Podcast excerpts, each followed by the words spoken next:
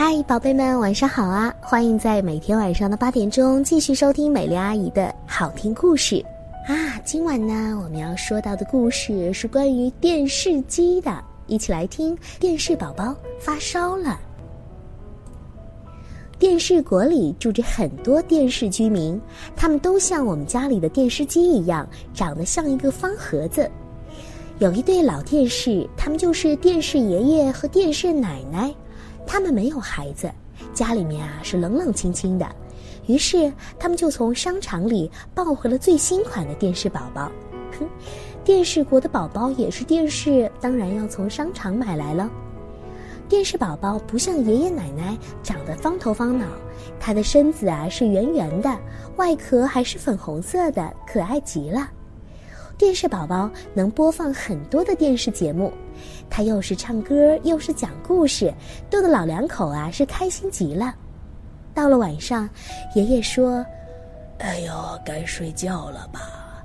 咱们都别说话了啊。”电视宝宝不愿意，不嘛，动画片还没有放完呢。不睡觉会累的。不嘛不嘛，就是不睡。电视宝宝不听，还跳起脚来，在地上乱蹦。哎呦，我的小祖宗，可别把自己摔碎喽！爷爷没办法，只好由着他。从那以后，天天晚上有播不完的动画片儿。电视宝宝天天晚上说：“不嘛不嘛。”这天，电视宝宝又在播动画片儿，忽然他头上啪的一下冒出了一个火花来。热呀，好难受啊！哎，哎呀，哎呀！说完，砰子，电视宝宝就再也不出声了。爷爷奶奶吓坏了，赶紧抓起保修卡，抱起电视宝宝就往电视医院，也就是电视修理中心跑。电视医生给电视宝宝量过体温，说：“孩子发烧了，别急。”住院换个零件就好了，这以后可得注意休息呀。